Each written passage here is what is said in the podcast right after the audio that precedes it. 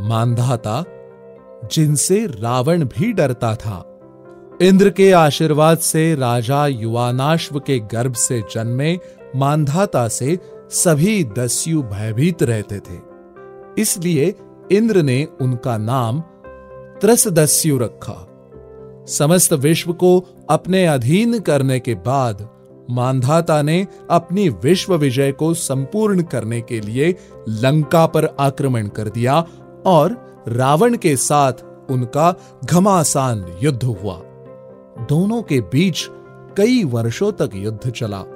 अंततः ऋषि पुलत्स्य और ऋषि गालव ने दोनों का युद्ध रुकवाया। वर्षों तक समस्त विश्व में राज्य करने के बाद इंद्र के कहने पर मानधाता ने मधुपुरी को अपने अधीन करने के लिए वहाँ आक्रमण कर दिया। मधुपुरी पर लवण का राज्य था, जिसके पास शिवजी का त्रिशूल था, जिससे उसने मानधाता का वध कर दिया।